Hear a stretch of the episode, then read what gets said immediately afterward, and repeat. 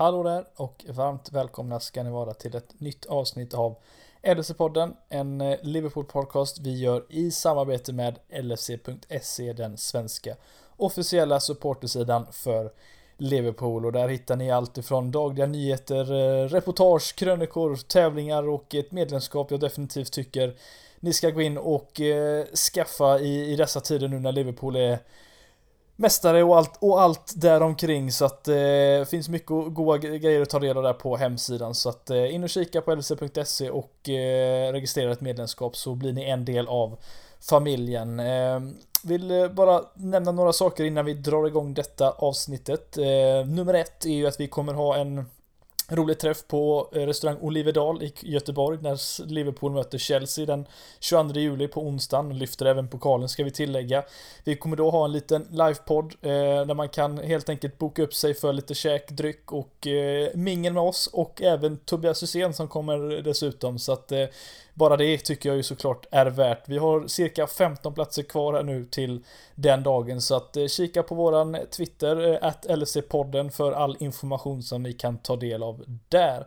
Sen vill vi även säga att den underbara klopptishan som vi eh, haft med nu från Nakata är på väg in och eh, använder ni koden LFC10 så får ni även 10% rabatt på den och eh, har ni inte sett den så kan ni även se den på våran Twitter där på LFC-podden eh, innan ni lägger beställningen. Men eh, som sagt, för att vara en trogen lyssnare så kan ni ta del av det med just de här 10% Med det sagt ska jag nu välkomna in Daniel Forsell och så ska vi snacka lite Liverpool helt enkelt.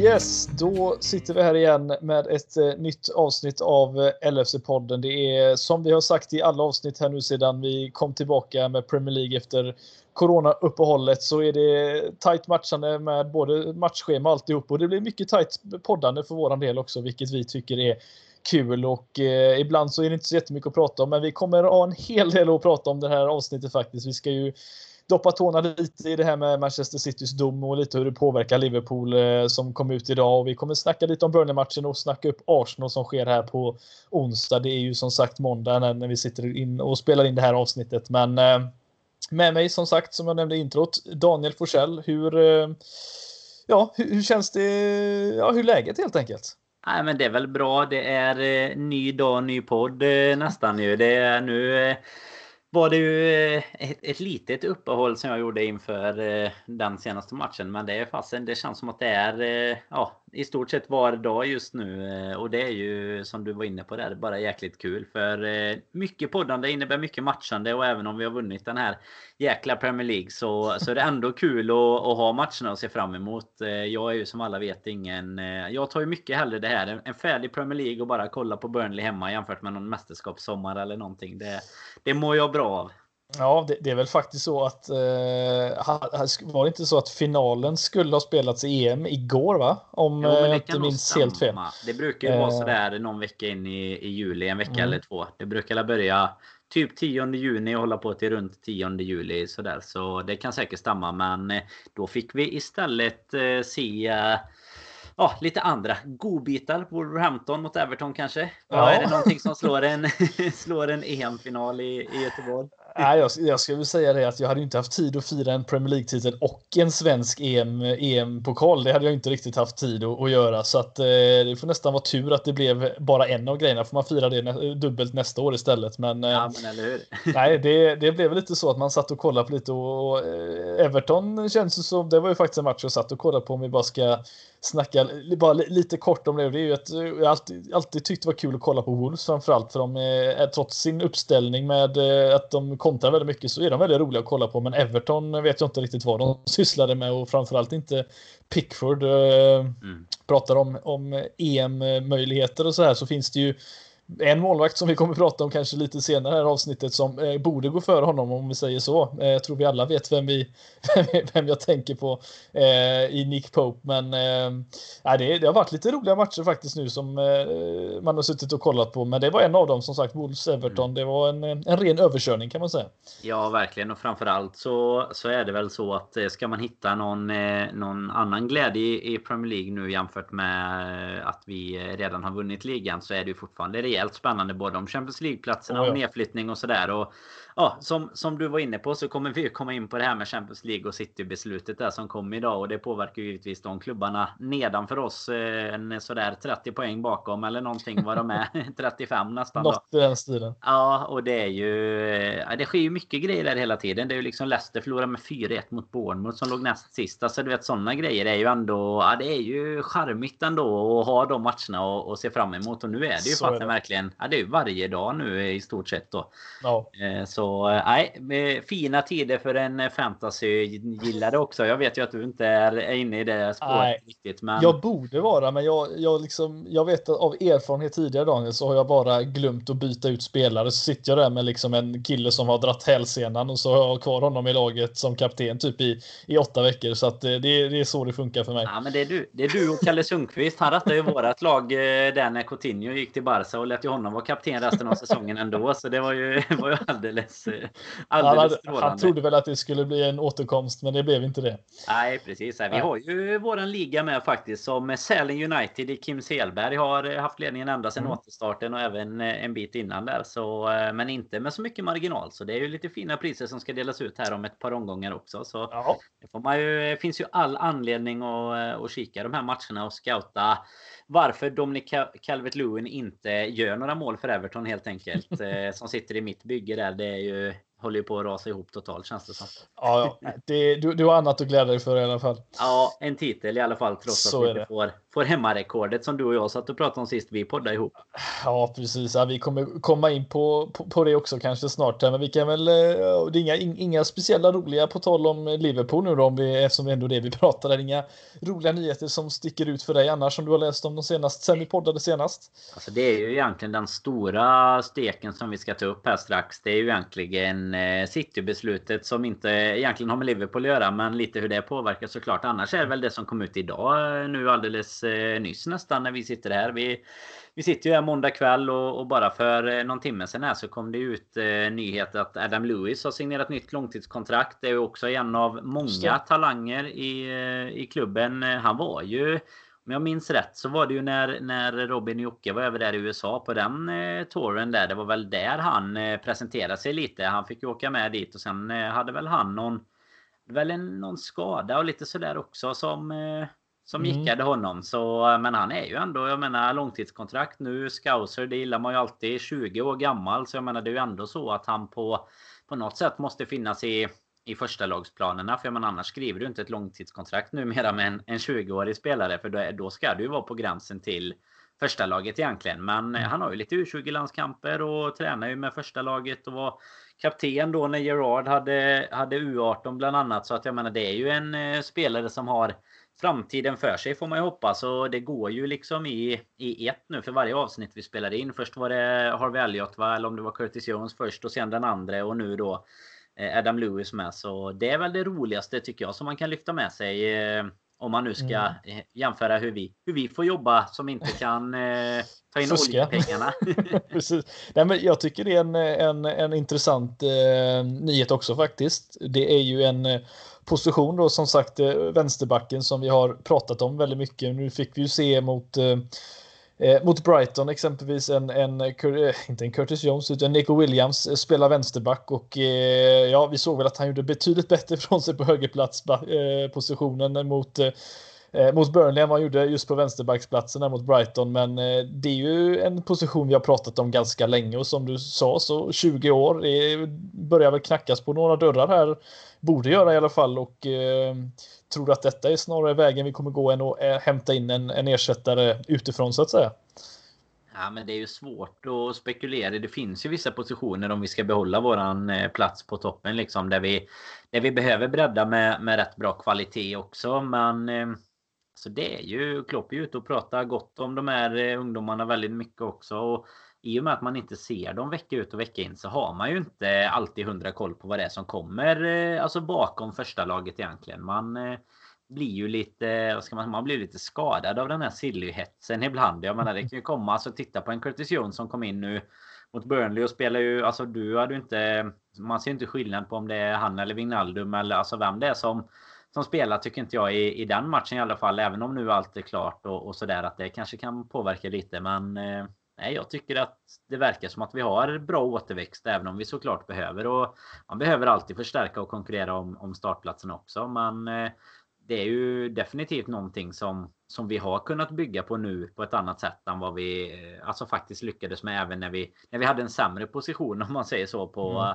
på klubben. Så det känns ju som att de de medgångarna kommer ju lite hand i hand. Jag menar det är också lättare. Nu, kom, nu pratar vi i och för sig om Curtis Jones och Adam Lewis som är, är scousers och har varit i klubben länge. Men, det är även lättare att knyta till sig spelare i en tidig ålder när du är eh, ja, lite längre upp i hierarkin också. Och, eh, typ Harvey Elliot då. Han är inte lokal på något sätt. Även om han, eh, det finns gamla Liverpool-fans bilder från när han var liten. men det är ändå en sån spelare hade vi inte knutit till oss under Roy Hodgson liksom. Men en av de mest lovande talangerna så sett. Så Nej, det känns väl som att eh, ja, England överlag. Det är många andra klubbar som också har bra spelare på väg fram. Men, men det känns som att vi har många som ändå börjar konkurrera om, om truppplatser. Och jag vet att eh, vi pratade lite om det i något avsnitt här för någon vecka sedan. Att det är ju eventuellt kanske lite ersättare till Alana, Klein och, och den typen av spelare som, eh, som redan finns in-house. Då. Men eh, ja, med det sagt så finns det väl en anledning att titta på att ta in spelare med alltså mer erfarenhet också just för att inte all, det är ju alltid så första lagspelare får inte bli alldeles för bekväma heller för då Nej. ofta så funkar det i något år eller två och sen så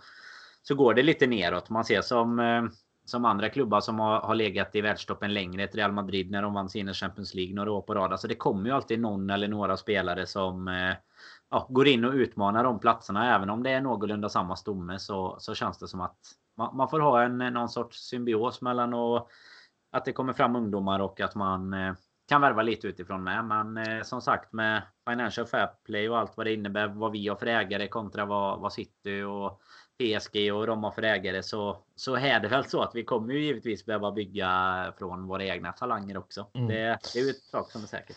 Ja, nej precis. Och det jag måste säga innan vi kanske avslutar. Just den här nyheten så är det ju kul just med, med Locals också när man får, får in dem i laget med tanke på att det, det har inte kryllat om dem i, i Liverpool eh, under tiden vi har varit aktiva som supportrar om vi säger så. Det har varit eh, eh, Gerard och Carragher har ju funnits där, men det har inte varit så jättemånga eh, därefter i alla fall. Så därför hade det varit kul nu då när man kan få in en, en Lewis och kanske ja, en, en Jones då exempelvis. Eh, Nico Williams och allt möjligt som har spelat, spelar upp underifrån och uppåt in, in i laget. Så det, det är kul, eh, helt klart. Vi får se om Lewis får eh, vara med på, på bänken eller liknande nästa säsong då, eller om han, eh, hur det kommer se ut för honom. Men en vänsterback kommer vi nog behöva ändå. Danne. Det känns det som att vi märkte när Robertson inte, när han antingen inte var här eller, eller han var borta eller när han var bakfull som han var ja. några matcher där också. Det är något av det i alla fall. Ja men absolut och det är väl eh, så att vi får väl se lite vad som händer med försäsong och sånt inför nästa säsong. Men han är ju säkerligen med i en sån typ eh, 23 trupp som ja, som nu åker i, om de nu ens kan åka utomlands eller vad de åker på för, för något eh, träningsläger eller om de har det i England eller sådär. Men de kommer ju definitivt ha någonting där de liksom stänger in sig och hårdtränar eh, i stort sett. Och då kan jag tänka mig att han är en av de som kommer vara med i, i snacket. Och jag menar Klopp har ju inte varit rädd för att släppa fram de här spelarna heller. Det har man ju märkt både när Trent kom fram såklart. Men även eh, nu känns ju han som världens mest erfarna spelare. Även om det inte är så länge sedan egentligen då. Men eh, mm. med Curtis Jones och, och de här grabbarna med. Så att eh, nej, det är väl bara att hoppas att, att han kan få en fin karriär i, i Liverpool också. Helt klart. Det är den som lever får se. Jajamän. Det är så man brukar säga. Ja, Men eh, om vi tar och vi, vi, har ju en stor snackis Danne. Vi, jag tänker vi får hoppa in på, på direkt här som eh, jag tror vi alla satt på ett sätt och väntade på eh, under de här dagarna. Man visste att eh, Manchester Citys eh, eh, vara eller icke vara i Champions League, deras dom då skulle fastställas här idag runt 10.30 tror jag väl det var på morgonen och svensk tid i alla fall. Och jag vet att det fanns många, inklusive mig själv, som satt och, och, bara visste utan, utan att ha facit i hand, men man kände på sig att eh, City skulle klara sig undan detta och eh, hör och häpna, det gjorde de. Mm. Eh, så att Manchester City kommer inte stängas av två år som var tanken och dessutom betala 300 miljoner svenska kronor i böter för det de har, har gjort. Hur, hur insatt har du själv varit i, i det här om man säger så innan vi hoppar in på det? Nej men alltså i själva, man har ju haft koll på det hela tiden och, och det är ju något som man inte har kunnat missa såklart. Och, mm. ja, man, man, har väl haft lite samma känsla som du säger. Alltså, det, det, är ju alltid känslan om det är en annan klubb det gäller. Det hade varit samma om det var United eller något. Man har ju alltid känslan av att det kommer att lösa sig för dem oavsett om man inte är insatt i själva ärendet i sig eller att vi inte ska gå så djupt in på det. Men jag menar det finns ju ändå Alltså den hela, hela debaclet med det blir ju någonstans tycker jag att du, du inför ett Financial Fair Play för att eh, ja, men lite efterlikna konkurrenssituationen i USA där de jobbar mycket strängare såklart med både övergångssummor och, och lönetak och sådana bitar. Men det är ju kanske första steg för att inte det bara ska kunna pumpas in pengar i, från ja, företrädesvis är det ju Mellanöstern känns det som. Det, de flesta, det var ju på gång med Newcastle också där med Saudiarabien och sådär. Alltså, det, när, när det kommer ett sånt här beslut då där man först har ett eh, ja, sanktionsbeslut att City ska utestängas från Champions League i två år.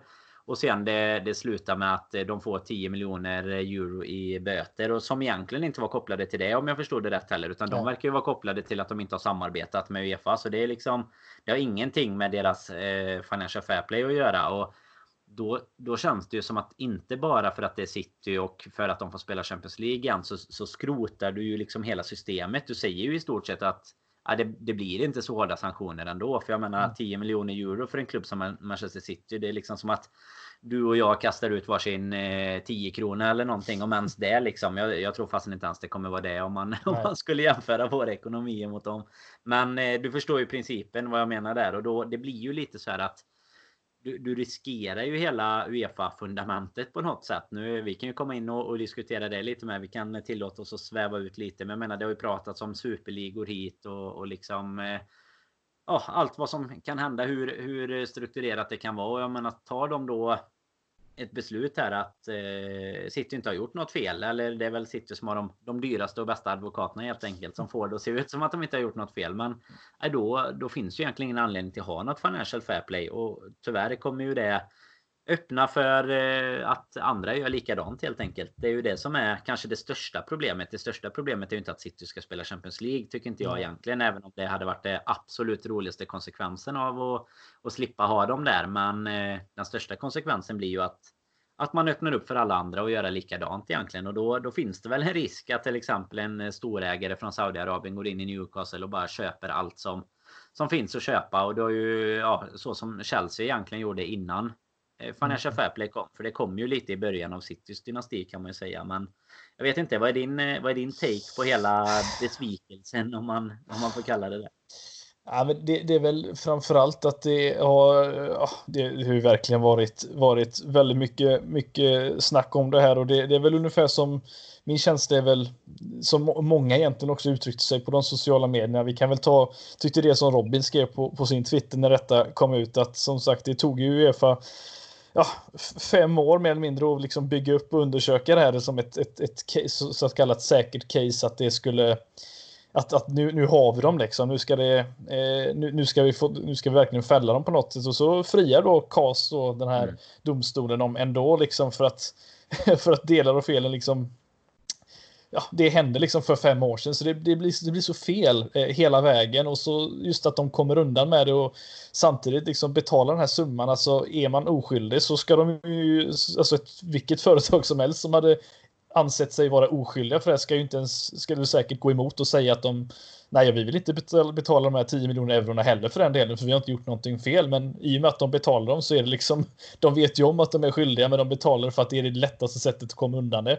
Och de, för dem är det ju inga konstigheter heller, som du säger. Det är ju kaffepengar i, i slutändan. Um, så nej, jag är det, det, påverkar inte mig egentligen. Jag vet inte hur mycket det kommer påverka Liverpool för den delen heller, men som en fotbollsälskare så, så är det ju liksom ett riktigt tråkigt beslut. Eh, mm. finns ju som sagt många andra klubbar som försöker driva, vi kan ju ta Liverpool som ett exempel, eh, som är det bästa exemplet, som försöker driva sin klubb på ett helt annat sätt. Vi, eh, vi säljer, vi, vi köper, vi får våra intäkter, vi kan då de använda de pengarna därefter istället för så som City har jobbat och det, det blir så fel. Visserligen extra gött att slå dem på fingrarna då när man väl vinner över dem trots det de har gjort, men eh, det, det, är bara så tråkigt att man, att man visste att det skulle hända. Man blir inte chockad, mm. det är väl det som är grejen.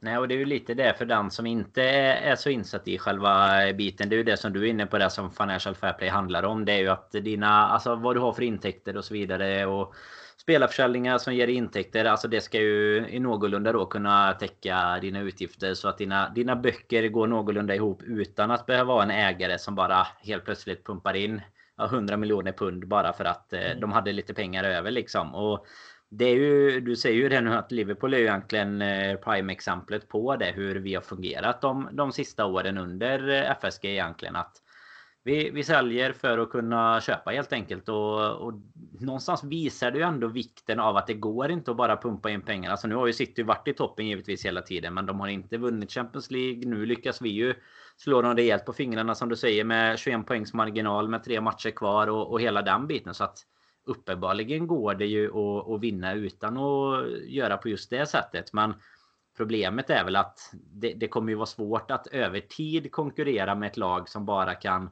pumpa in nya pengar. Jag menar ett, ett lag som City om de hade eller ta både City och Chelsea egentligen och PSG till exempel. Alltså ska de påbörja sin resa på ett naturligt sätt när de bestämmer sig för att de ska göra en satsning. Då tar det väldigt mycket längre tid än vad det tog för dem och bara liksom ja, men köpa ihop lite spelare där. Okej, okay, det funkar inte. Vi tar den tränaren, vi byter och till slut så, så sitter konceptet någorlunda och du kan kan få lite rullians i det. Men eh, precis som du säger så eh, med, med den marginal vi har så eh, blir det ju på något sätt extra skönt att konstatera att det är extremt viktigt med en bra tränare som kan få ihop en bra spelargrupp och spelare som kan spela tillsammans. Det kan vara Andy Robertson som kommer från Hall och gör det superbra. Det kan vara Trump som kommer från de egna leden och sådär. Och det måste inte alltid vara ihopvärvade superstjärnor. Men såklart över tio års tid så kommer väl det laget med ihopvärvade superstjärnor ändå vinna minst fem ligatitlar och, och antagligen lite mer därutöver. Och, och där blir det ju svårt att konkurrera. Och nu, det jag däremot inte så insatt i och det var ju mycket prat om under några år här tycker jag egentligen. Det är ju det här med att de har alltså hela Uefa-konceptet känns ju som det har skakat lite med Champions League och sådär. Det har varit prat om att de eh, ja, 20 toppklubbar i Europa och sådär ska bryta sig loss till någon superliga och, och lite sådana grejer. Och det känns väl också som en typ sån sak som kan hända om nu Uefa ändå inte kan eh, hålla sina egna regler om man säger så. Mm. Då, då känns det som att de tappar hela ja, den, den fördelen som de har haft som någon sorts union som har enat eh, alla länders fotbollsklubbar. Jag vet inte, det, det känns ju bara som att det blir en onödig eh, extra pusselbit i hela ja. konceptet egentligen. Precis, och, och, det är väl lite så som sagt min känsla är att när man som Liverpool nu då också lyckas göra det på det sättet att man har verkligen dominerat ett år och, eh, och, och, och liksom verkligen tagit Premier League med storm på det här sättet och, och året innan även vunnit Champions League och allt det där. Så ja, tar man Liverpool som ett exempel nu då så, så, vet vi ju alla att, att det är inte gratis att vinna de här titlarna heller för den delen för att Liverpool ska betala ut bonusar till klubbar eh, var väl egentligen minst en, eh, någonstans mellan 10 till 15 miljoner pund som ska betalas ut i bonusar till jag tror det var Roma och Southampton och, och något lag till på grund av att Salah och van Dijk och Lovren och alla de här har, har vunnit Premier League exempelvis nu då. Och det, det kommer ju vara mycket sådana grejer så det kommer inte bara vara enkelt för Liverpool trots allt men tar man City då som, som vill troligtvis nästa, gå in nu med inställningen till nästa säsong att nu fan ska vi nu ska vi vända på det här, nu ska vi eh, gå om Liverpool igen, här, nu ska vi bli bäst i, i, England igen. Då kommer de ju bara pumpa in mer pengar och mm. göra det nytt igen. Det, det är ju inte så det är tänkt att det ska vara. De ska ju, det, det, är inte, det, är inte, det är inte meningen.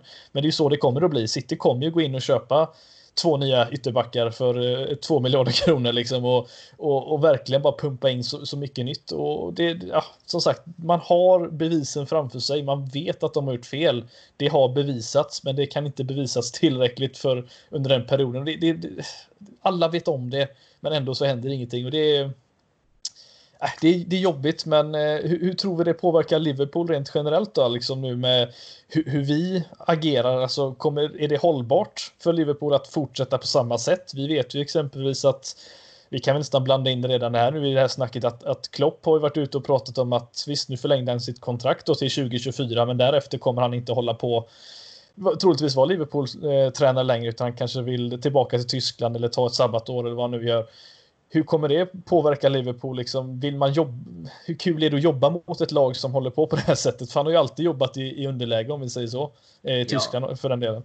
Absolut, eh, samma sak där med, med Bayern. Det är väl kanske det absolut bästa exemplet. Inte just på, på att de eh, fular sig med Financial Fair Play, men just med, med en stormakt i ett land. Mm. Eh, det finns väl inget bättre exempel nästan på, Nej, det gör det inte. Som bara trycker till allt och, och värvar liksom från nummer två eh, i stort sett när de vill. Riktigt så illa är det ju inte här. Jag tror inte att, eh, att eh, City går in och värvar van Dijk och Salah och Allison till nästa säsong. Liksom. De, de kan inte plundra oss på det sättet. Men det är som du säger att jag, jag, tror ju, alltså hur det påverkar oss egentligen så är det ju, är det ju snarare mm, på lång sikt att det såklart är, är svårt att konkurrera mot dem. Men jag tror ju inte, alltså Klopps kommande, om det nu blir de fyra åren som han själv säger att att han ska stanna eh, tills han väljer att göra något annat. Då, jag tror ju ändå att han har alla möjligheter att fortsätta på, på ett bra vinnande koncept och ett spår. För jag menar, det är ju, det är som du säger, det är jättetråkigt att, att konkurrera med ett lag som bara kan splasha pengarna runt omkring sig och värva vad de vill. Men det är ju inte alltid heller så lätt eh, bevisligen att få ihop ett lag bara för att du värvar. Jag menar, titta på ganska många lag. Nu, nu går vi inte på yttersta världsklass kanske, men kolla på ett West Ham till exempel. Så jag vet inte hur många gånger de liksom verkligen har försökt att bara värva sig till ett lag som ska ja, men ta en mittenposition i, i Premier League. Och detsamma gäller ju Everton egentligen, där de lägger alltså extrema pengar, eh, alltså mycket mer pengar än vad vi lägger på värvningar till exempel. Och, och får inte ihop det alls. Eh, så att eh, det handlar ju också om, precis så som Klopp har varit så duktig på att hitta rätt spelare till rätt position och kanske till och med våga vänta på den spelaren då om det inte löser sig. Som med van Dijk till exempel där det blev, eh, vi fick gå ut och be om ursäkt till Southampton och allt vad det var. Men eh, sen löser vi det ändå och sen blir han den kolossen som, som han blev då. Och eh, så jag tror väl att vi har en god eh, position att eh, spela ur ändå. Och Liverpool har ju blivit eh, på nytt nu ett sånt varumärke på något sätt. Där, och en så välmående klubb att jag tror väl att vi kommer kunna locka.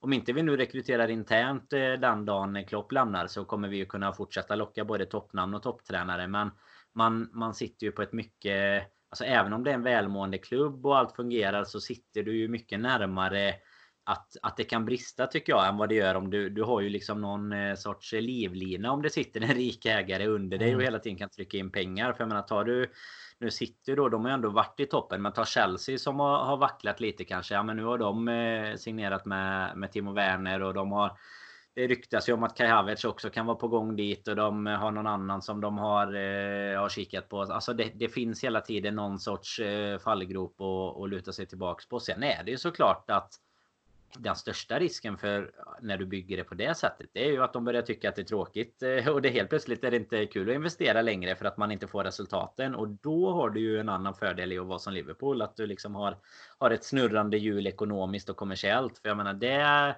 ska man ju inte underskatta att man i alla fall eh, ja, att, att det är välmående på ett annat sätt. Men det är väl som du säger att eh, konkurrera med med den typen av klubbar om det nu skulle släppas på det ännu mer. Det är ju det, det, kommer inte vara lätt. Eh, man, man, kommer inte kunna förvänta sig att vi bara ska rada upp eh, titel på titel direkt. Eh, Nej. För du var inne på det innan med. Det, det kom ju rapporter efter vi hade vunnit Champions League ganska snabbt att eh, i stort sett de pengarna som, som Liverpool drog in på att vinna Champions League. Det går rätt ut till olika klubbar, spelarbonusar, alltså allt, mm. allt möjligt där. Och det tror jag att många inte alltid tänker på. För många tänker att nu måste vi kunna värva. Vi har vunnit Champions League eller Premier League och nu får vi massa pengar. Och det, det, är ju tyvärr inte alltid så lätt. Eh, samtidigt som, som det väl är, är, ganska skönt att veta att klubben är välmående så, eh, så blir det ju, blir, kan det ju var lätt att komma med i den hetsen som blir på uh, när det går ja. fort liksom med spelare och som nu då senast Werner till exempel. Tror att det var... man, man blir girig så in i helvete. Ja, alltså jag tror ju många, alltså utan att man riktigt kanske har koll på varför egentligen, utan det blir ju så här, många blir ju lite lack på att Werner går till Chelsea istället. Att varför kunde inte vi bara värva honom? Det kändes ju så klart liksom, även om man inte har allt eh, bakom eh, kulisserna och, och alla de bitarna så, så är det väl lätt att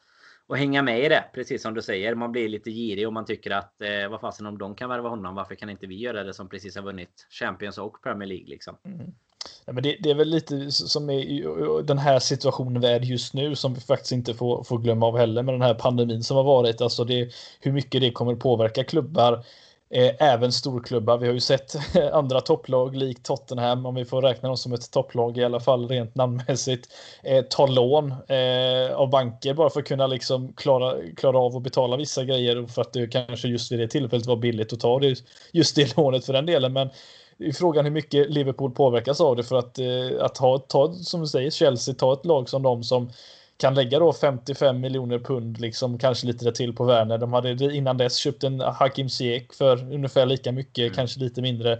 Och så har de inga konstigheter egentligen att kunna köpa Kai Havertz för 800 miljoner kronor trots att de inte vunnit ett skit. Alltså, det, det, är ju det som jag tror många irriterar sig på att vi Liverpool just då har varit så här framgångsrika, vunnit Champions League, vi har vunnit Premier League året efter, men ändå inte kan få in dem. Men det är ju som du säger, det är inte enkelt, men Samtidigt i den här situationen så tar man då våra stör, största konkurrenter som är Manchester, Manchester City och för den delen jag tror även att United kan bli nästa säsong med tanke på att de kommer och, och, och plundra marknaden med, med, pengar säkert också.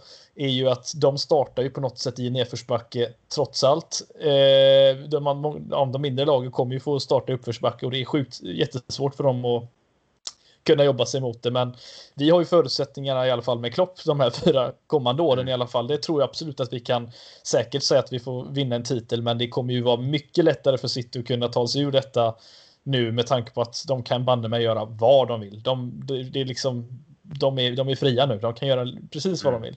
Nej, så att, eh, det är lite speciell situation också just med allt som har varit det som blir lite speciellt också om man ska, ska gå in på det, det är ju att vi utgår ju ändå från en position där vårat hjul är så pass självsnurrande att vi är i toppen också. Alltså vi, det, det, är ju så när du är i toppen är det enklare att fortsätta vara, kanske inte just på topp, men i toppen i alla fall. Alltså det här med topp 4, topp 6, vad man nu väljer att och kalla det. Ska vi ta med Arsenal och dem nu för tiden så får man väl gå ner till topp 16 eller något snart. Men, men det är ju ändå så här att eh, typ ett Sheffield United till exempel. Alltså det är ju, det är ju helt otroligt imponerande vad, vad de lyckas göra. Alltså de slår Chelsea nu i helgen med 3-0 och, och liksom ja, men håller sig fortfarande kvar uppe i i toppen och, och krigar ju faktiskt till och med om en Champions League-plats om det skulle gå riktigt. Eh, det, det, är många käglor som ska falla rätt, men det skulle ju kunna funka. Eh, I alla fall en Europa League-plats då. Jag menar mm. det det är ju sådana lag framförallt som det, det kommer ju bara bli svårare och svårare att göra en Leicester som man som man sa liksom att de ett sådant lag går upp och vinner en Premier League liksom. Och det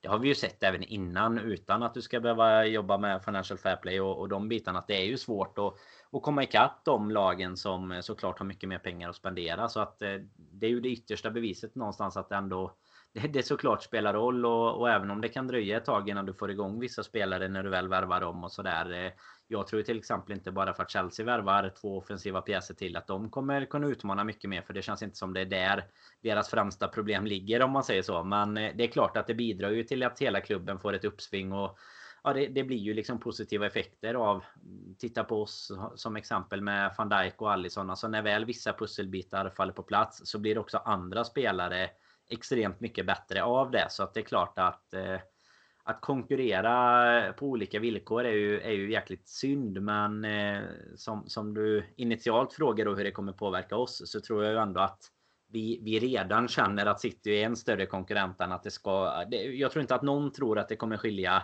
de här marginalerna i slutet på nästa säsong. Eh, samtidigt som jag tror att vissa lag ändå kanske har en liten bit upp till eh, oss och City då. Så att eh, det, känns väl som att Klopp har bra förutsättningar. Men såklart tråkigt. Eh, nu har vi snackat länge om detta, men tråkigt mm. eh, sätt också när, det, när man överhuvudtaget ens börjar och ger dem en sanktion på två år och sen det slutar i, i något antiklimax egentligen. För det är väl eh, det är inte många fotbollssupportrar tror jag som tycker att det är, är roligt att det blir som det blir. Det är väl de som håller på City såklart. Men ja. Och fick vi ju se en liksom... selfie från eh, Pep också efter, eh, efter nyheten. Han och hans, eh, hans korrupta gubbar såg rätt glada ut i alla fall. så det, det, får, det får, får, man väl ändå ge dem. Men det som detta betyder, ska vi bara säga innan vi lägger på det, är ju att som vi sa, kampen om den här topp 4-platsen blir ju verkligen mycket roligare nu när med tanke på detta, för då går ju inte mm. femteplatsen till Champions League utan eh, då blir det ju bara fjärdeplatsen som gör det. Så att, eh,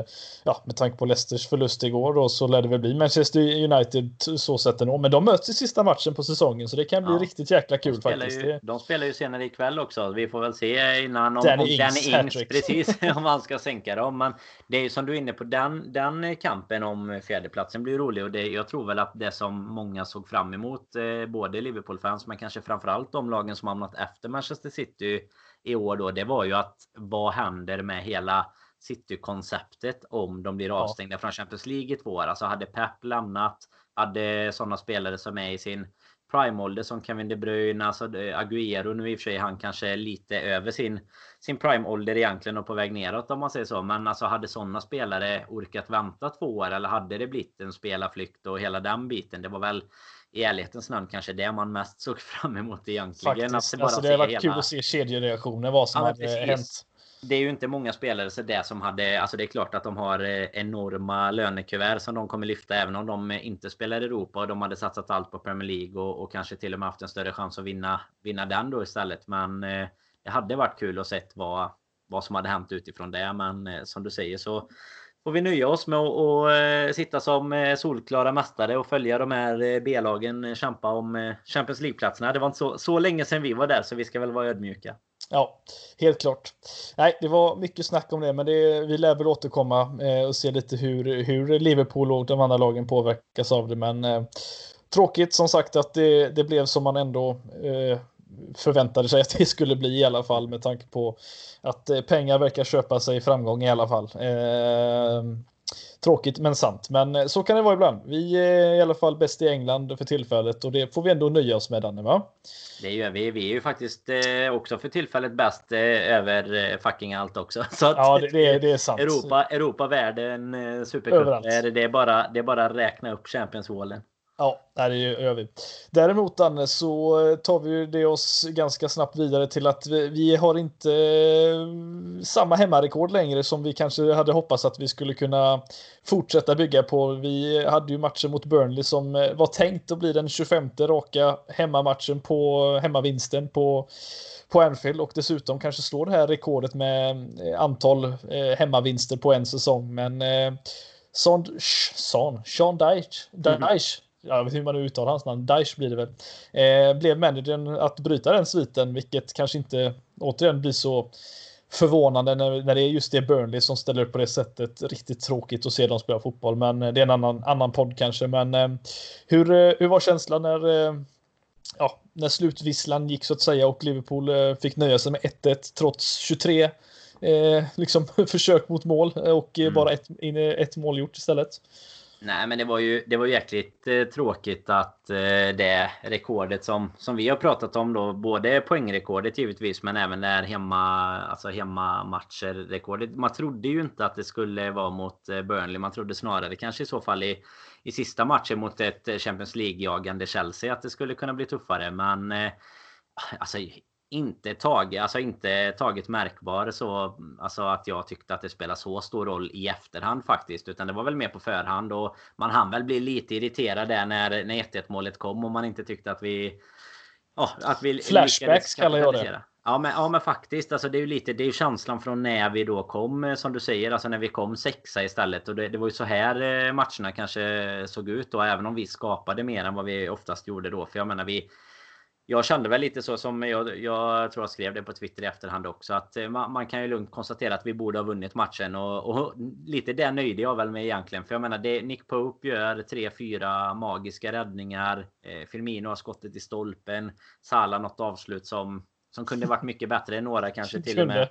Ja, vi har, vi har många, många lägen som borde gå i mål och vi släpper ju inte till så många lägen och, och sen när det väl läget kommer då som sitter så Nej, det, mm, det var väl lite surt, men eh, jag har väl insett eh, med att det försvinner att det här just typ ett sånt rekord som att vinna alla matcher på hemmaplan eller att poängrekordet egentligen heller. Jag tror inte att jag är märkbart påverkad av det utan det är väl egentligen bara så att det hade varit kul att ha det i statistiken men det absolut viktigaste det är bara att vi har vunnit ligan och man slappnar väl av lite precis som spelarna kanske gör. Jag vet inte vad, vad du, eh, hur kände du kring kring 1-1 resultatet? När, när, Liverpool spelar sådana här matcher eh, där man eh, där man ska göra så många, många fler mål än, än vad man gör i det fallet. Jag är inte förvånad på något sätt av det insläppta målet. För vi, vi har sett oss eh, förlora andra bollar tidigare och eh, James Rodriguez har väl... Eh, James säger jag, herregud. Jay Rodriguez menar jag. Ehm, Låter nästan lika exotisk, men i vilket fall som helst så eh, hade, de, vissa sådana spelare behöver bara en chans och det är ju det vi, vi, vi ser här att även om vi har en Allison som, som alltid är med, liksom, trots att han inte får så mycket skott på sig så så, så är, händer sånt här ibland. Det, jag, det är inte det jag är frustrerad över, utan det är snarare hur, hur vi ofta faktiskt, och det här spelar ingen roll om vi har vunnit ligan eller inte, för det här är eh, den här matchen har vi spelat flertalet gånger redan den här säsongen, men vi har vunnit den matchen med 2-1. Eh, det är det som frustrerar mig att, att det, ja, det kommer ju hända förr eller senare och det, det blev nu. Vi är visserligen glada att det inte hände tidigare för då hade det kanske blivit mycket, mycket jobbigare, varit jobbigare mm. att kolla på dessutom och kanske betytt betydligt mer än vad det gjorde nu. Men det är väl just det att det känns som att vi är väldigt ineffektiva eh, väldigt ofta. Det, spelarna behöver ofta många chanser.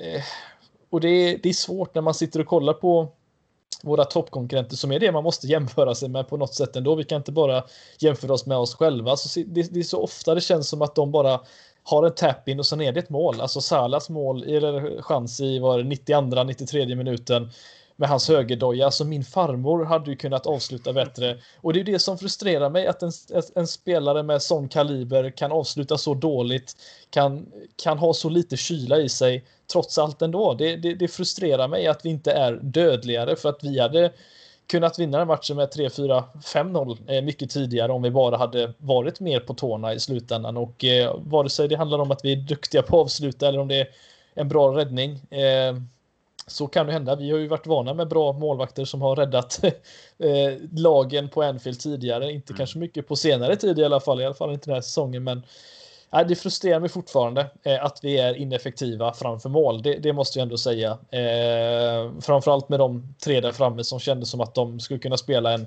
hel match till och de skulle fortfarande inte gjort två, eh, ett 2-1 mål. Och det, det frustrerar mig lite, men eh, som sagt, det är väl bara ett tecken på att vi behöver eh, utmaning för de tre där framme, för det är alldeles för enkelt för dem att missa sådana här lägen och få chansen nästa match igen. För att mm. Origi kommer aldrig ta den chansen, så att eh, man återkommer till det, Danne. Behövs någon där bakom helt enkelt. Ja, men så är det ju. Sen tror jag, det, vi kommer aldrig få reda på detta, men, men jag tror fan att vi hade vunnit med 2-1 om det hade spelat roll. Alltså. Jag, jag tror att något ja, du, av de ja, lägena så, hade... Ja. Alltså, ja, men du fattar hur jag menar. Alltså, i, i de, alla de här matcherna, det är ju, det är ju långt ifrån våran sämsta match eh, av de här. Alltså om du jämför med de vi har vunnit med 2-1 denna säsongen så finns det säkert 5-6 matcher man kan plocka ut som isolerat. Eh, vi skapar mindre, vi spelar sämre och sådär. Men, men vi istället är effektiva på just de lägena vi får. Men jag förstår eh, var du kommer ifrån när man jämför sig med till exempel Citys anfallare och sånt så blir det ju det, det är ju eh, Alltså jämföra expected goals mot vad det är för mål man gör så, så är de nog närmare sina toppsiffror oftast. Men samtidigt, det, det är ju någonstans. Eh, jag vet, jag läste någon, någon eh, bra artikel om det här efteråt. Jag vet inte om det var Athletic möjligen om, om det här. i är ju fotboll överlag att det är ju lite så här randomness inblandat i det för att det är en sån eh, alltså låg.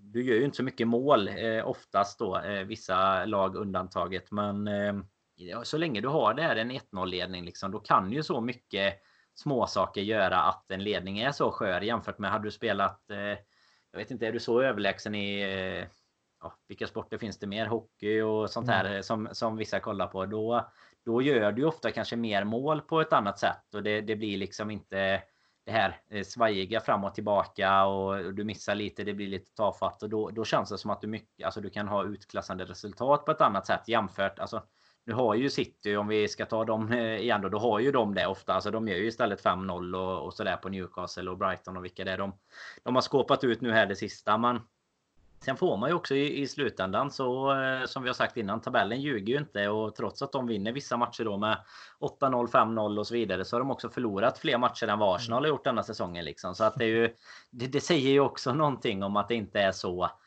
enkelt alltid som att bara titta på det laget som ser färdigast ut och sådär utan eh, det, det, är väl tråkigt eh, som sagt just när det blir på det på det sättet. Men som du säger, det, det, hade kanske varit bättre att det bara blev 1-1 och en dåligt spelad match och vi inte skapade våra chanser istället på något sätt. Det för... känns på något sätt mer, eh, mer okej okay när man vet att man inte förtjänar att vinna. Då känns det okej okay att ja, det var en skitmatch. Vi, eh, det är fine, men när man Alltså, det är ju bara att kolla på den här matchen. Det är klart, spelar vi om den imorgon så kommer vi troligtvis vinna den här matchen.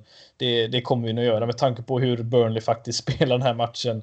Det var ju, alltså van Dijk och, och Gomes kunde ju ganska, alltså det var ju så enkelt för dem att bara nicka tillbaka varenda boll som sköts upp mot dem mer eller mindre, för de hade ju ingen där uppe mer eller mindre att ens jaga bollen. Men de, de, de känner ju liksom lukten av ett mål så fort de är nära en hörnflagga liksom. För det enda de gör, framförallt han, alltså jag måste bara säga, jag är så fruktansvärt svårt med fotbollsspelare som bara söker hörnor hela tiden. Han, vad heter han, Dwight McNeil eller vad är han heter, han ja, vänsterytten. Ja, var en, alltså man kan ju läsa i morgondagens tidning att han ska, eller gårdagens tidning att han ska gå ner och, och hitta en hörna. Och så, det, det är det enda de gör. Alltså det är så tråkigt att ett Premier League-lag ska kunna gå och ha en sån inställning. Visserligen ligger de där de ligger i ligan på grund av den, eh, det spelsättet, men det är så tråkigt att kolla på. Ja, och det är ju ingen, eh. det är ju ingen hemlighet för Klopp egentligen att Sean Dyche spelar på det sättet. För jag menar, det. Burnley är ju det laget just nu kanske som mest eh, fortfarande har det här om man ska gå tillbaka till tips extra tiden och liksom det brittiska. Alltså det hade ju passat dem så extremt bra med de här ojämna gyttjeplanerna och sånt. För det är liksom ett bronkargäng som bara slår långt. Satsar på två tunga anfallare liksom och bara ja, det, det, är inte så mycket flärd och så i, i ett Burnley liksom. Utan det är som du säger, det handlar om att skapa fasta situationer. Och då är det ju faktiskt så att då är oftast fasta situationer också ett bra vapen för dem. Och ja, det är, det är som sagt i efterhand. Det är ju klart att det är tråkigt med rekorden, men ja, det, det kunde varit värre tycker jag och, och tappat.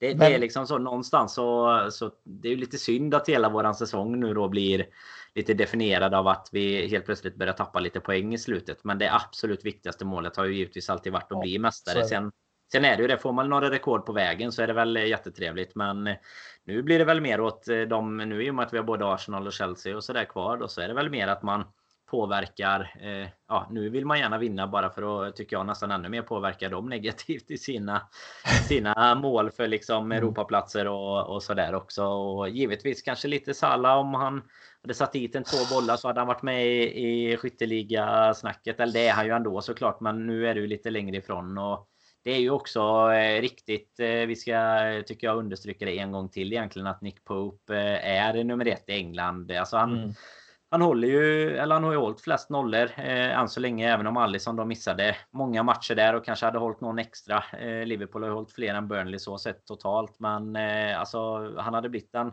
om han nu vinner Golden Glove så blir han ju den första utanför om det är topp 4 eller topp 6 och, och vinna den. Och jag menar göra det i ett Burnley och han gör ju det av en anledning med för han gör mycket räddningar. Alltså det är inte bara att Burnley bra är bra på att försvara. Ja men ta den, alltså ta Mané-räddningen skulle jag säga är den ja. mest imponerande faktiskt. För den, jag fattar Precis. inte hur han hinner dit på den.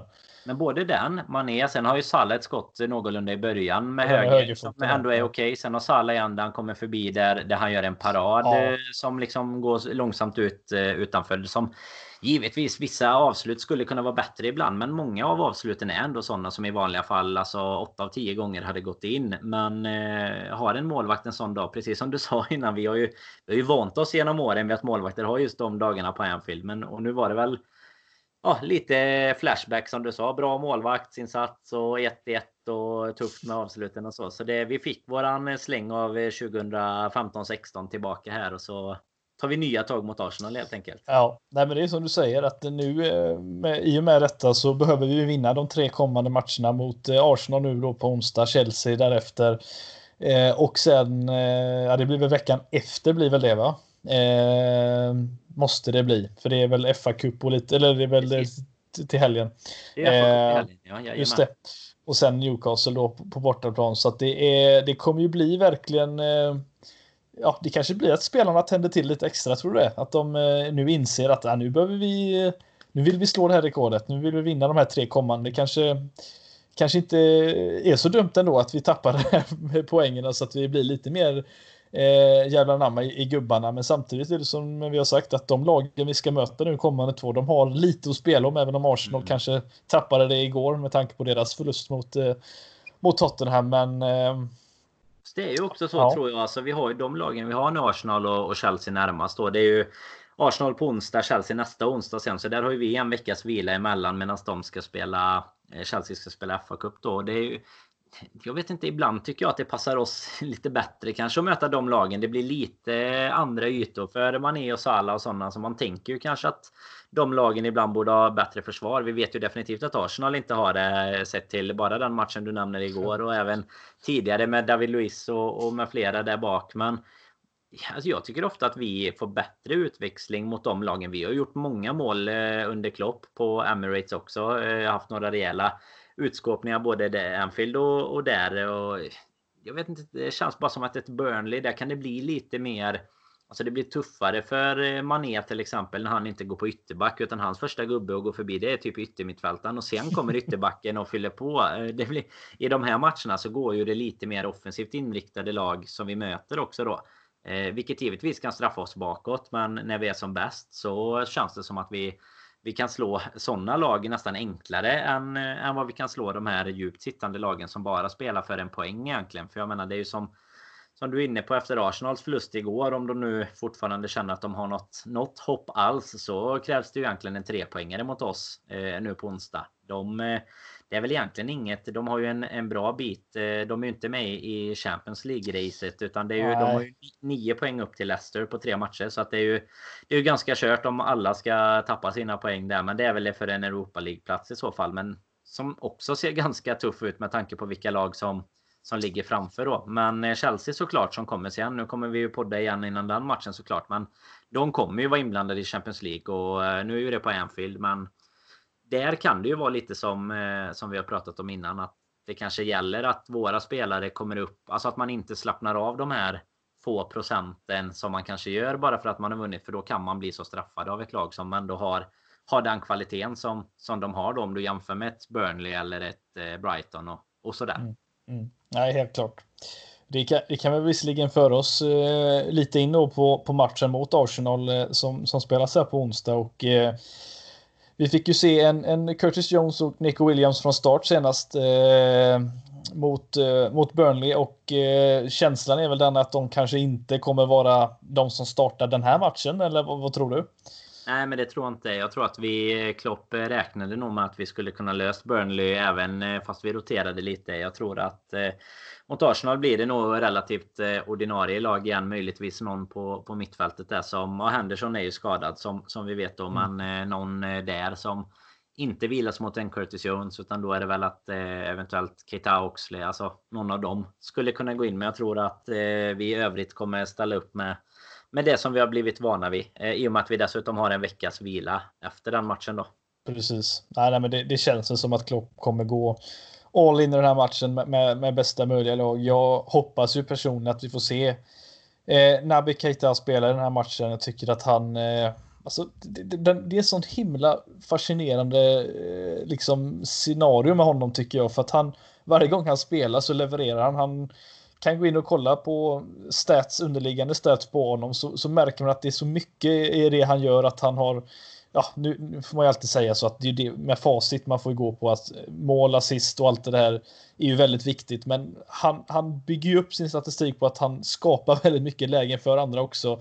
Han mm. gör så himla mycket rätt, men just det här med skador, jag vet inte om det är för att han har varit skadad mycket. Klopp vill inte riskera någonting hela tiden, men han känns ju som en spelare som med tanke på hur han faktiskt sticker ut till skillnad från en Wijnaldum exempelvis och kanske en Chamberlain då som absolut inte kommit rätt eh, på, på, senare tid att han ska ju vara den första spelaren på mittfältet nästan som ska ut för att vi ska få den här kreativiteten men eh, eh, så, tror vi att han eh, satsar på honom nu i alla fall det, det kommande slutet av säsongen för att bygga på det längre fram för att han har ju någonting som ingen på mittfältet faktiskt har. Nej, men så I kreativiteten. Är det.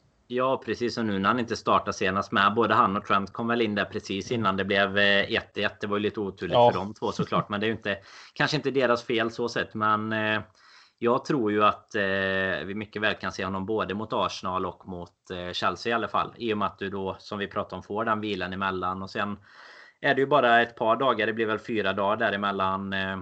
Chelsea och Newcastle och då är det väl möjligt att vi mot Newcastle lite kanske beroende på det här med rekord och sånt om det fortfarande finns en möjlighet tror jag eh, spelar honom eller inte. För jag tror väl ändå att han är den eh, första ersättaren om man säger så till, eh, till Henderson där. Eh, det tror jag. Alltså att vårt bästa mittfält om man säger så då blir Fabinho, Wijnaldum och Keita. För att eh, med två spelare bakom sig tycker jag men som tar ett mer defensivt ansvar. Då får han lite mer offensiv frihet och som du är inne på. Han har ju extremt bra statistik när man Alltså när man drar ner det på eh, skapade chanser och, och sådana bitar. Sånt som man kanske egentligen inte alltid tänker på under matcherna. Så att eh, det är väl bara att hoppas att han han kan få vara skadefri nu och kanske till och med är med i snacket om en startplats redan från start nästa säsong och, och kan få lite utväxling på, på den Naby Keita man hoppades att man eh, köpte. För eh, tittar vi åt andra hållet där på Oxlade så tycker jag väl att eh, det kanske börjar gå åt andra hållet. Att är det någonstans vi skulle kunna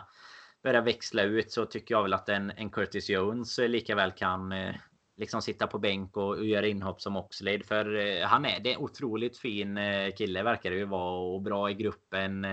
Alltså en bra fotbollsspelare såklart. Men lite känns det väl som att Liverpool som eh, klubb och lag liksom har växt snabbare än vad han har växt. Sen hade han en extremt bra eh, alltså sejour där egentligen i, ja, innan han eh, skadade sig mm. i, vad ska man säga, det första Champions League-äventyret. Och det var ett tag sedan visserligen. Ja, det är ju ett tag sedan. Det är ju två år sedan nu liksom. Så, så det är klart att det är ett bra tag sedan. Men det var också sen dess han kom tillbaka och var någorlunda bra. Vi har ju pratat lite om det här att han kanske är en sån spelare som behöver att ja, få förtroendet och, och, få spela lite. Men jag tycker att sen återstarten, om man bara ska ta den korta perioden isolerat, så är väl han en av de största besvikelserna i, i mm. våran tröja. Det tycker jag. Han uh, har inte fått uh, mycket uträttat, varken på faktiskt när han har fått spela centralt då som han, som han vill och inte heller på den här kantpositionen då. Vi ska faktiskt tillägga om vi gör den här jämförelsen med de två mittfältarna som som är lite mer så är offensivt lagda. Vi tar en Chamberlain och en, en Keita exempelvis. Så Keita har, om vi säger så här, om du får gissa, hur, hur många matcher tror du Keita har startat den här säsongen? Fy fan vad svårt. Det känns mm. ju som att han aldrig spelar, men vi Nej. får väl gissa att han har startat. Eh, är det alla turneringar? Ja, det här är Premier League nu. Premier League-matcher. Han kanske har startat eh, 12? Nej, 7. Oj. 8 inhopp. Ja. Så att han har, han har ju spelat liksom hälften av matcherna, om, ja inte riktigt det, men mindre än hälften har han i alla fall spelat. Eh, I det här fallet. Chamberlain har faktiskt startat 15 och hoppat in 12, så han har varit mycket mer inblandad i det fallet. Men jag tror vi hade ju, det borde ju vara tvärtom sett, eller det, det bästa för oss hade varit tvärtom, för då tror jag det hade sett bättre ut också. Men Chamberlain har ju faktiskt fått sina chanser. Det är ju inte där problemet ligger, utan han har ju fått möjligheten att, att eh, starta 15 matcher den säsongen och eh, har faktiskt inte någon av de gångerna vad jag kan komma ihåg på rakan varit en spelare som liksom stuckit ut och varit en tongivande spelare under en match utan det har, eh, har blivit mycket, mycket alibi under de mm. matcherna mm. han har spelat. lite av den här Joe Allen fast han var ju på ett annat sätt att han gjorde ingenting bra men han gjorde ingenting dåligt heller. Men Chamberlain gör ibland bra saker, ibland gör han väldigt mycket dåligt också. Det kanske är svårare att, att, att liksom bygga på en sån spelare i slutändan. Men eh, nej, vi får väl hoppas att Keita får eh, ta en större eh, plats som sagt resterande av säsongen och början på nästa, eller egentligen hela nästa också för den delen. Men det Ja, det är det, det som är skrämmande med den statistiken du nämner med att han har startat sju matcher egentligen. För det var ju inte riktigt det han, han värvades för heller. Och nu är det ju ja, på flera säsonger egentligen då som han inte har riktigt fått den här utväxlingen och kunnat spela så mycket i rad på grund av skador och så. Så precis som du är inne på att man, man får ju hoppas att han att han kan få vara skadefri och få verkligen få förtroende och få chansen. För jag menar det är ju så att eh, han kommer ju, startar han inte så många matcher så kommer han ju ändå kanske vara den första som hoppar in när vi behöver och, förändra något. Så han kommer ju vara delaktig i mycket fler matcher om han är skadefri. Eh, plus att eh, det är väl också en sån spelare som som kan vara ganska beroende av lite självförtroende och få börja mm. göra lite poäng. För jag skulle säga att han och Oxlade är ju ändå i Klopps system så är de ju samma typ av spelare. Alltså det ska vara den här boll, bolldrivande, bollförande mittfältaren. Det ska inte vara en Fabinho som är, är nere och bryter och glidtacklar. Utan båda är ju de här genombrottsspelarna mellan mittfält och, och anfall egentligen som ska kunna länka eh, framåt, fylla på i straffområdet och sådär. Och, och där känner man väl att Keita får ut ganska mycket mer än vad Oxlade får ut. Även om, eh, om det ibland ser ut som att Oxlade kämpar hårdare för det än vad mm. Keita gör. Och eh, det säger väl kanske någonting om, om att kvaliteten på fötterna är lite bättre hos eh, Keita än, än vad Oxlade mäktar med. Sen funkar väl Oxlade som en truppspelare så, men det är lite som vi har pratat med om Origi och, och sådär att ska vi hålla oss på den nivån så kanske man behöver uppgradera vissa av spelarna eh, ett snäpp till eh, så att det blir lite mer konkurrens om just startplatserna, inte bara om bänkplatserna då. Precis. Nej, det har du helt rätt i. Eh, tror du vi får se eh, Harvey Elliot någon, någon match också? Han är faktiskt bara en match ifrån att få en, en medalj. Man eh, trodde ju att eh, det nästan skulle bli lite fler inhopp bara för att på de spelarna. Mm. Men, men det känns väl som att eh, har han en match kvar så är väl Newcastle eh, ett, ett inhopp i... 92. 92 eller någonting. Jag bara Och så blåser domaren lite tidigare så han får inte hoppa in. Han, han får bara springa. Men då har ju Klopp lovat att han ska lösa medaljer till dem ändå. Ja. Han, han har ju Sju minuter har han spelat den här säsongen. Ja. Nej, det... är... Det är, det är, faktiskt, så, det är faktiskt så att eh, sju, sju, minuter sen tror jag att eh, det är faktiskt så att Deco Williams har spelat fler minuter än, än eh, Minamino den här säsongen. En minut fler, mer har han spelat. Det är också en spelare som vi pratar extremt lite om, men eh, som inte riktigt kommit in. Men Minamino känns som att han, det, det, han får inte riktigt till det. när han ska ha passningarna känns... så får han inte passningen och när han väl är där så, eh, ja, nej, det är jobbigt. Det är också det svåra känns det som att det inte riktigt det känns inte som det riktigt har funnits en eh, plats för honom. Alltså han där i återstarten mot Everton då började ju han eh, på Salas position egentligen mm. och det var ju kanske inte det man trodde precis alltså vart han ja, vart han skulle ta plats om man säger så. Men förhoppningsvis, jag menar det är ju bara att komma, komma ihåg eh, Robertson och, och med flera som har behövt en liten anpassningsperiod under Klopp. Det pratades ju väldigt mycket om att han hade tränat väldigt bra inför den comebacken där. Sen gjorde han väl inte jättemånga glada i just den matchen. Men eh, det är som du säger, det är ganska uppseendeväckande att eh, Nico Williams ändå har spelat fler minuter eh, än honom. Men jag tror ändå att det långsiktigt finns en, en bra plan för Minamino. Det är ju ändå en spelare som kan komma in och förändra en matchbild på ett annat sätt än, tycker jag i alla fall, än vad en mm. Oxlade och, och så vidare gör i dagsläget. Och med så, lite så som värvningen kom såklart billig med i rätt ålder och, och rätt kommersiellt också om man, om man ska vara så cynisk till och med så att eh, det, det, finns många positiva delar som man kommer kunna ta del av Minamino tror jag och med den här sommaren och en försäsong och allt sånt i, i klubben så är det klart att eh, man, man kommer in i det lite mer också. Det är ju ändå, han har ju ändå tagit ett jäkligt stort steg måste man ju säga från Liksom Vi glömmer ju att de är människor de här människorna. Glömmer ja, man faktiskt precis. av man gör ju det ibland och, så, och hur stora steg det ändå är. Jag menar, han kommer ändå till eh, den klubben som vinner Premier League, har vunnit Champions League precis innan och, och kommer ju från eh, ett Salzburg som liksom är, är lite uppstickarklubben som ser jävligt roliga ut i Champions League. Så kan inte det, engelska. Nej, men precis. Ja, ju... Nu kan han det, verkar, verkar det som. Han har, gick ju en sån här intensivkurs som man tar med körkort under sommaren. Gick han i engelska när, under, under det här uppehållet som var på, ja. på några månader. Så att, eh, men det, man, man, glömmer av det ganska lätt. Att, eh, det tog ja, ett bra språk. tag innan Robertson och Fabinho precis. kom in i det också. Så att, eh, Språk och spelsätt och taktik och alltså menar det är mycket saker som ska passa in. Det är ju det som vi pratade lite om där med kring Klopp innan. Att du ska hitta rätt spelare som kan passa in i i ditt eh, spelsätt och då kanske det snarare tar ett halvår eller ett år innan den spelaren kommer in i spelsättet snarare än att du köper en spelare och hoppas på att kunna anpassa spelet kring den då. Lite som eh, United misslyckades med i Pogba till exempel och kanske har lyckats lite bättre med just nu i Fernandes. Alltså det här att du du bygger hela ditt lag kring en spelare. Det känns ju inte riktigt så i Liverpool egentligen utan vi har ju ändå en ett spelsätt och, och en trupp som kan anamma det. Det är väl egentligen som, som vi har pratat om för ganska nyligen är det väl Firminos position som är lite så svår och svår att definiera vem som skulle kunna göra istället eh, som den här lite halvfalska nian kanske men eh, det finns ju säkert spelare för det också kanske en Minamino till exempel. Ja, helt rätt.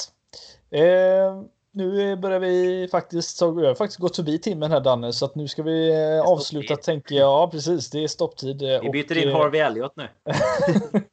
Ge han en, en, några minuter i alla fall. Men, ja. Eh, nej, men du ska få, jag tänkte vi ska gissa hur det slutar faktiskt här mot Arsenal och du ska få två stycken scenarion. Du ska få gissa vad mm. matchen slutar om David Luiz spelar eller om han inte spelar. Ja, han, inte, han har inte tagit något konstigt rött kort eller så som jag missade igår. Nej. Så att han är, han är kunde med. ha gjort när, han, när de släppte in 1-1 målet, men han eh, höll sig faktiskt ifrån det kan vi ju säga. Så att eh, han, han lär väl starta. Men, ja, för då ska vi snabbt, annars ska vi snabbt ställa oss frågan vem är det som startar om inte han startar? Det är inte så att det kommer vara någon liksom, det är inte så att det kommer vara någon uppgradering direkt så att. Nej, nej de, tar vi, in, vi de tar in Steven Coker på ett korttidslån. Ja, ja, det är väl det bästa de kan göra som anfallare istället för ja. Precis. Nej, vi, vi, jag får väl slå ihop dem. Jag säger att oavsett om han startar eller inte så vinner vi ändå med, med 2-1. Oh.